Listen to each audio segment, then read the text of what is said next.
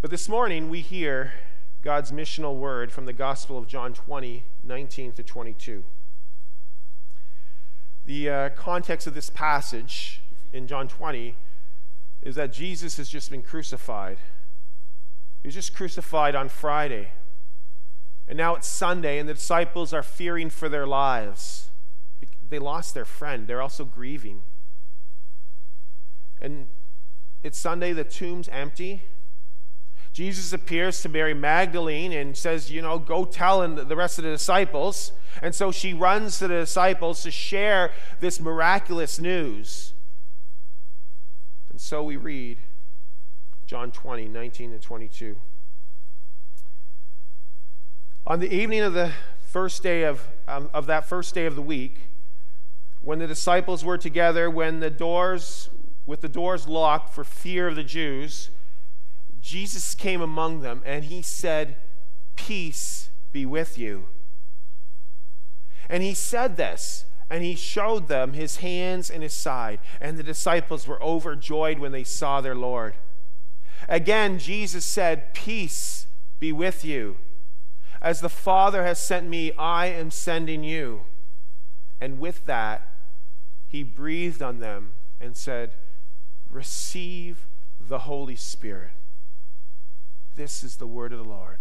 Thanks be to God. In our time of confession and assurance this morning, we heard from Ephesians 2. And we heard there was the, the, it talks about being saved by grace alone, not on account of our own doing um, or our good works. But it did bring up talk about good works, that God prepared these good works of ours in advance. Scripture talks a little bit uh, about election at times. God choosing his people. And that's one of the Reformed doctrines um, is on election. And I think it's a topic that is probably one of the most challenging topics from Scripture and that can be discussed. I recall author and pastor Richard Mouw talking about election in his book Calvinism in the Las Vegas Airport. And he refers to election as one of those doctrines that he calls a shelf doctrine that there are times that it is okay to talk about election, and the context is okay to talk about election. But there are other times, and perhaps more often, to just simply put this doctrine on the shelf, just for the time being. Shelf doctrines are still believed in, but sometimes you just don't know what to do with it. And it's okay to shelf a doctrine. It's not putting it away for good, it's just putting it away for a bit. So this morning, though, we're just kind of pulling that doctrine off the shelf just for a moment. Because I'm going to suggest that election is a straightforward word. We use the word election in politics all the time. People are elected into office.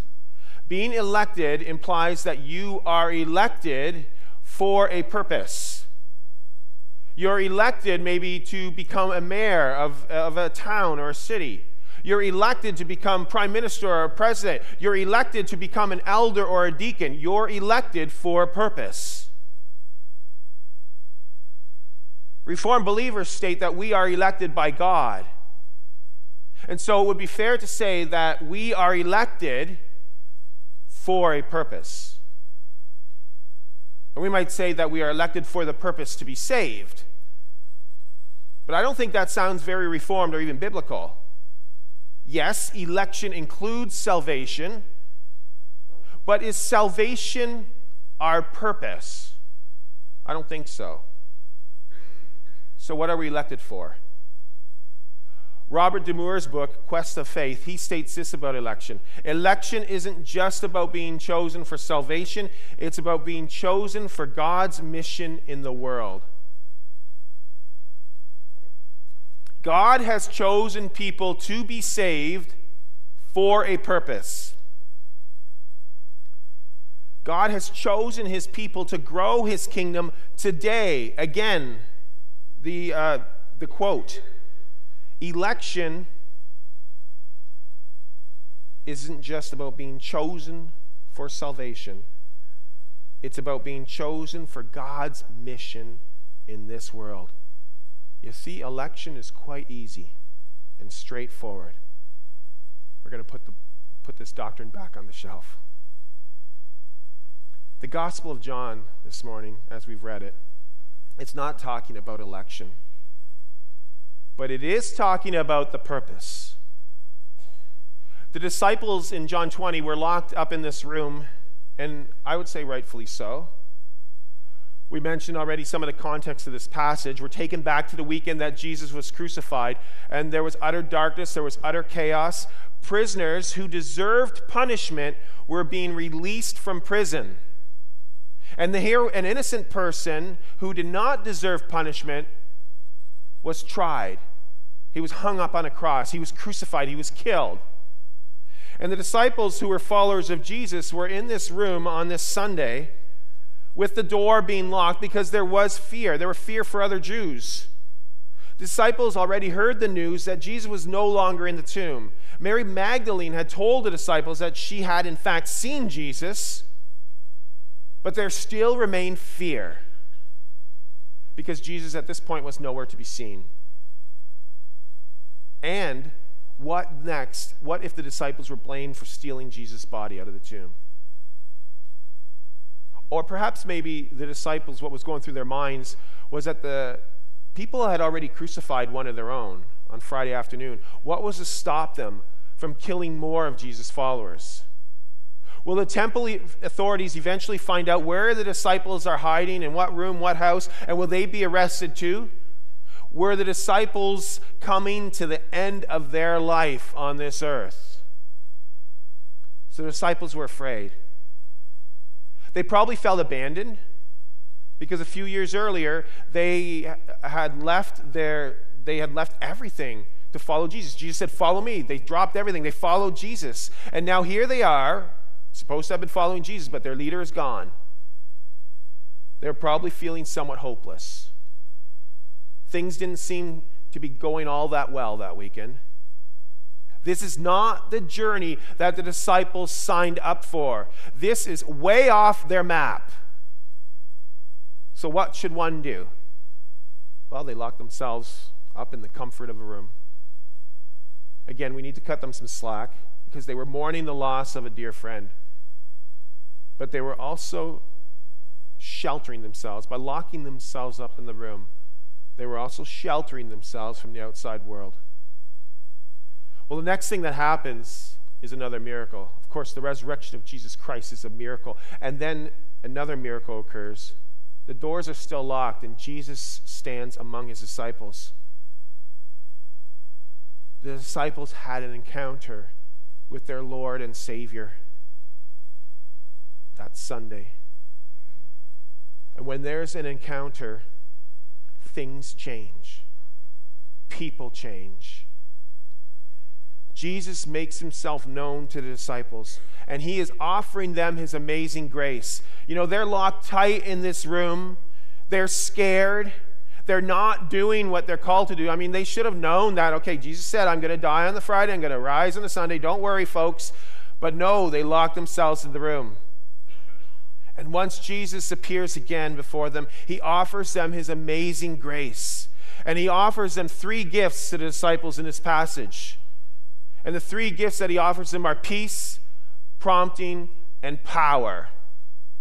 So you can leave today remembering that I preached on something that started with a P at least peace, prompting, and power.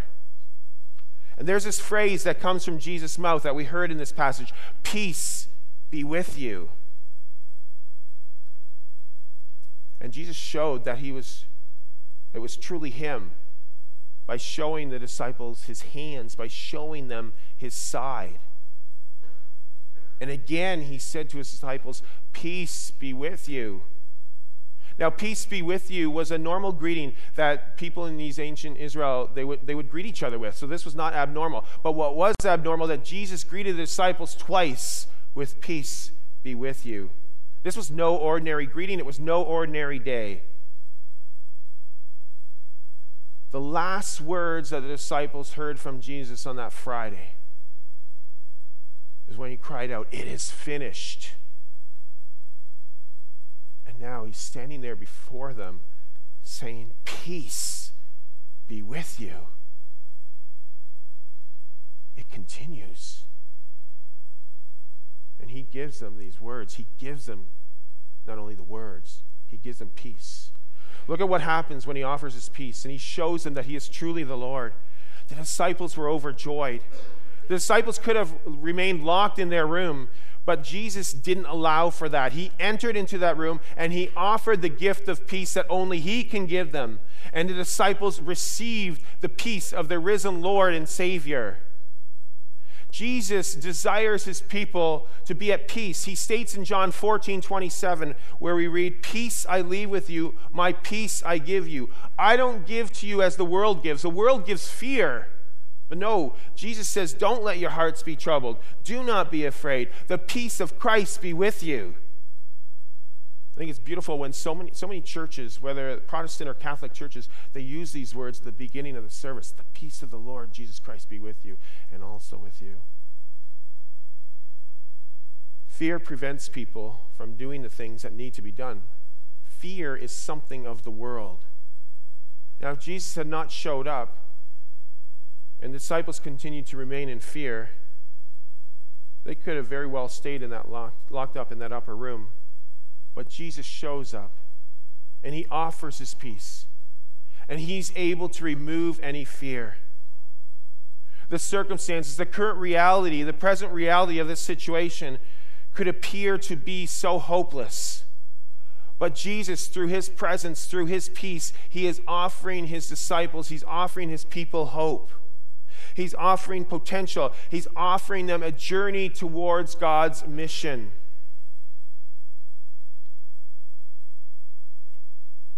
And when there are times of discouragement in your own life, or even times of discouragement in the life of the church, those times happen, of course. Receive the Lord's peace. May the peace of Jesus Christ be with you. Now, you don't simply get an injection of peace upon you. It's not like getting the flu shot in the fall or anything. The resurrection of Jesus Christ gives us hope. It gives us assurance. The resurrection of Jesus Christ gives us a peace. You are given a peace, but you have to receive that peace. His peace is offered to you, but you need to receive it. it. It's not just a matter of sitting in your most comfortable La-Z-Boy chair and receiving His limitless, unconditional, boundless peace upon you. I mean, it is that easy actually, but, but it doesn't ignore the reality that you have a responsibility. Remember, we are chosen. We are chosen by God and we are chosen for a purpose. And Jesus' presence and his words to his disciples give them peace. And his presence today and his words today continue to give us peace. He is Emmanuel, he is God with us and he promises to be with us through all times. Even after he ascended, ascended into the heavens, he said he promised the power of his Holy Spirit of Jesus upon his people. Intentionally, we need to learn more and more about Jesus through the scriptures. Intentionally, we need to talk to Jesus more and more through times of prayer. Tonight, we'll be expanding this topic of being missional. And we're going to be talking more about that tonight. Next week, we'll be talking about spiritual disciplines, how we can be more intentional in our reading, in our prayer life, in our, in our walk with Jesus Christ. And we'll be challenged in that area. When things don't go according to your plan, when things in the church don't go according to your plan, we still have peace because our God is in control. And He's the one that's able to remove the fears. And He's the one that gives us hope. He gives you peace. Again, the disciples could have remained in their rooms, but Jesus didn't allow for that. And He entered in that room. He entered with the gift of peace that only He can give them. And the disciples received the peace of the risen Lord and Savior. You have been offered his peace. Receive the peace of our Lord Jesus Christ. So, this encounter with Jesus gave the disciples peace, but it also prompted them. Jesus said to them, As the Father has sent me, I'm sending you. You see, we have a God who is a sending God. Our Father God sent his one and only Son, Jesus Christ, to this earth.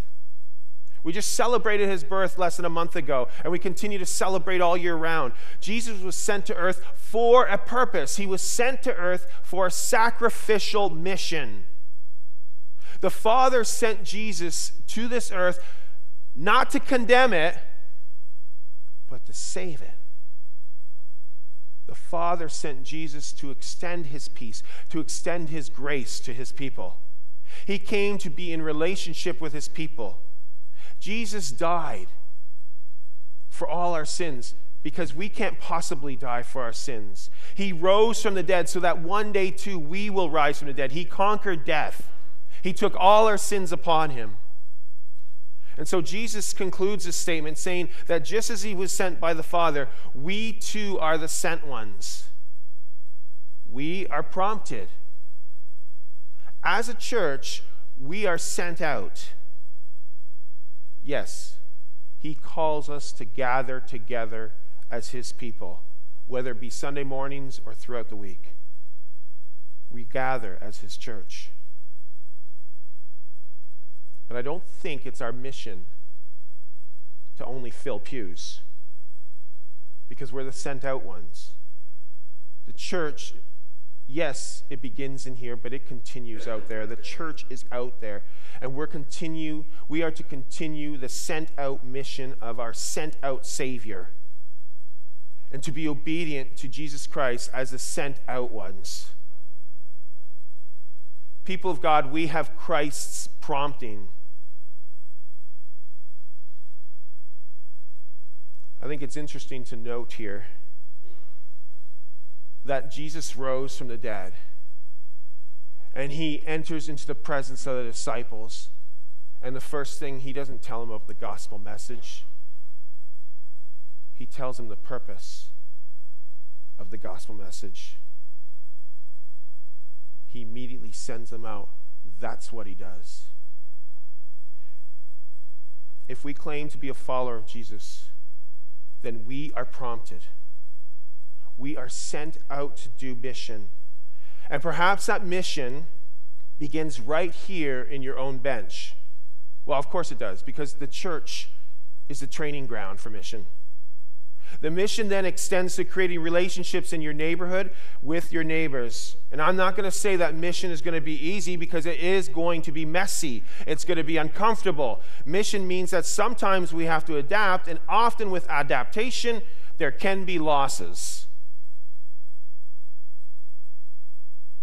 And I think the losses, we too often make the losses so evident. Whether it's empty pews or missing programs or whatever losses there might be. And we tend to focus on the losses. But we need to begin trusting that even when there's losses, and we'll see the losses, that Jesus, through the power of His Holy Spirit, is going to provide us more gains and more blessings. And we have to be intentional about, intentional about looking for those blessings and those gains because they're there. And that's what we need to share and focus on. So, at first glance, one might think that prompting is not a gift. But let's look at this because we're called to be people in relationship. We're not created to be alone. So, this prompting is a cue for relationship building. Relationships are a good gift to each of us. And so too, then, is this gift of prompting. And once we have the peace of Jesus Christ upon us, how can we not share that peace with others? As we heard the sharing of Alex with the Sunday school and beyond, we share what we're given. That gives us joy and it gives God joy. Verse 21 states, As the Father has sent me, I'm sending you. And Jesus sends us out with his authority. He commissions us to extend his grace and peace to others in this kingdom. We extend his grace and peace to those in the church. We extend his grace and peace to those in the community. We extend the grace and peace of our Lord Jesus Christ to all our brothers and sisters. We are sent to reveal the grace of our Lord Jesus Christ. We're sent to reflect the grace and peace of our Lord Jesus to others. And we reflect by living out and sharing the gospel of Jesus with others. An encounter with the living Lord Jesus provides peace it prom- and it prompts one to action. And then the final thing, we don't do this on our own we've also been given power. So Jesus offers the gift of the Holy Spirit. It's impossible for anybody do any mission work on his or her own. You need the Holy Spirit. You do God's work through the power of Jesus. Jesus equips you through the Holy Spirit. Jesus empowers his people. As we mentioned earlier, Jesus is with you all the time. He's always with you. God is with you. He's with you through the power of His Holy Spirit. Even in the times of foibles and mistakes and challenges, He is with you. Earlier, we were reminded that we belong to Jesus in life and in death. And I think that would mean that in our mistakes and in our foibles and, and in our goof ups, God is still with us. He doesn't say, You're not my son or daughter. He continues to say, You're my son, you're my daughter. And He will grace you with those moments of His appearing. And you need to look for those moments, and we need to focus on those moments.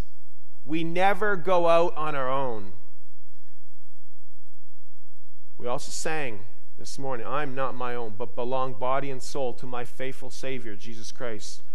And God will break into our moments of comfort, and He's going to make us uncomfortable. And He will always remind us that He is always there for us through the power of the Holy Spirit. We have that power, that same power. I think it's in Ephesians 1. That same power that rose Jesus Christ from the dead is at work in his people. That's power. And he offers the gift of power.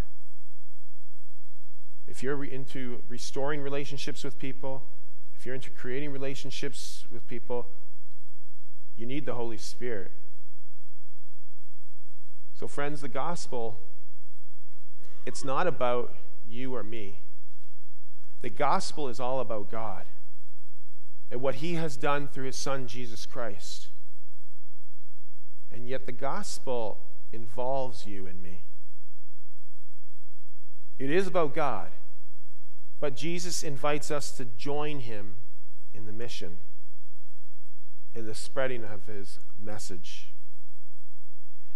Now, I think a problem that we often come against is that we say that the gospel is about Jesus. I, nobody will deny that. Nobody here, I trust, will deny that. The gospel is about Jesus. We'll say that, but I think too often we're more concerned about ourselves. And we have to get over ourselves. We have to get over our opinions, our judgments, our fears, our anxieties. Did I say that we have to get over ourselves? And we're called to be open to the work of the Holy Spirit of Jesus in our lives. I think too often we tend to think that maybe the church is going down the tube and we think that because I think we're failing to trust the work of the Holy Spirit in the church and in our lives. And when God invites us into his mission, he's not sending us alone because it's not about us. And he will make himself known to each of us. Congregation, we come. We come to worship each week. You are coming here with God. He's here already, He's with you already. And you are going to encounter God. And then you will be sent out with God. And God will continue to work through you, and He will continue to use you because God has chosen you for a purpose. He has elected you to be on mission for Him. And your mission is not to save anybody. Your mission is not even to save the church or this church. We're going to leave that up to God. Your mission is to glorify God by worshiping Him and glorify God by being on mission for God so that others will come and glorify God as well. So Jesus miraculously appeared in this locked room. And these disciples encountered their risen, living Lord and Savior. And this encounter led them to getting Christ's peace, his prompting, and his power. And they were sent out into the world, out of that comfortable room that they were in and into a world that ridicules and persecutes, a world that kills innocent people. And eventually, many, many of them were killed. But they unlocked that door out of obedience. This week, we are challenged to be more intentional as to where we will encounter God. Where have you seen God at work in your life and in the lives of those around you? And how is this encounter with Jesus going to impact the rest of your week and the rest of your life? And how is this impact with Jesus going to impact others? God has chosen you to save you, but He has chosen to save you for a purpose. And that purpose is to take part in His mission work on this earth at this time. So look for Him in your life and share those God moments and those God sightings with others. Start sharing with a spouse, a boyfriend, a girlfriend, a close friend. Share with your kids. Share with one another. We're not going to share with anybody else in our community until we start sharing with those who are closest to us. So let God change you and let Him change your life through His peace, His prompting, and His power. And together we say, Amen. Let's pray. Father God, gracious God, sending God, we thank you for your peace and your prompting and your power. We thank you for your amazing grace and your presence in our lives. And as we recognize all that you have done for us, may we be obedient and respond openly and willingly to your call on our lives as you send us out in the name of Jesus. Bless us as we go out today, tomorrow, and in our daily activities. And through your Spirit, guide our hearts, our voices, our hands, our ears to a world that is in desperate need of a Savior. We thank you for Jesus. We thank you that He is our Lord and our Savior. We thank you that we have been called and chosen for a purpose. Hear our prayer. In Jesus' name, amen.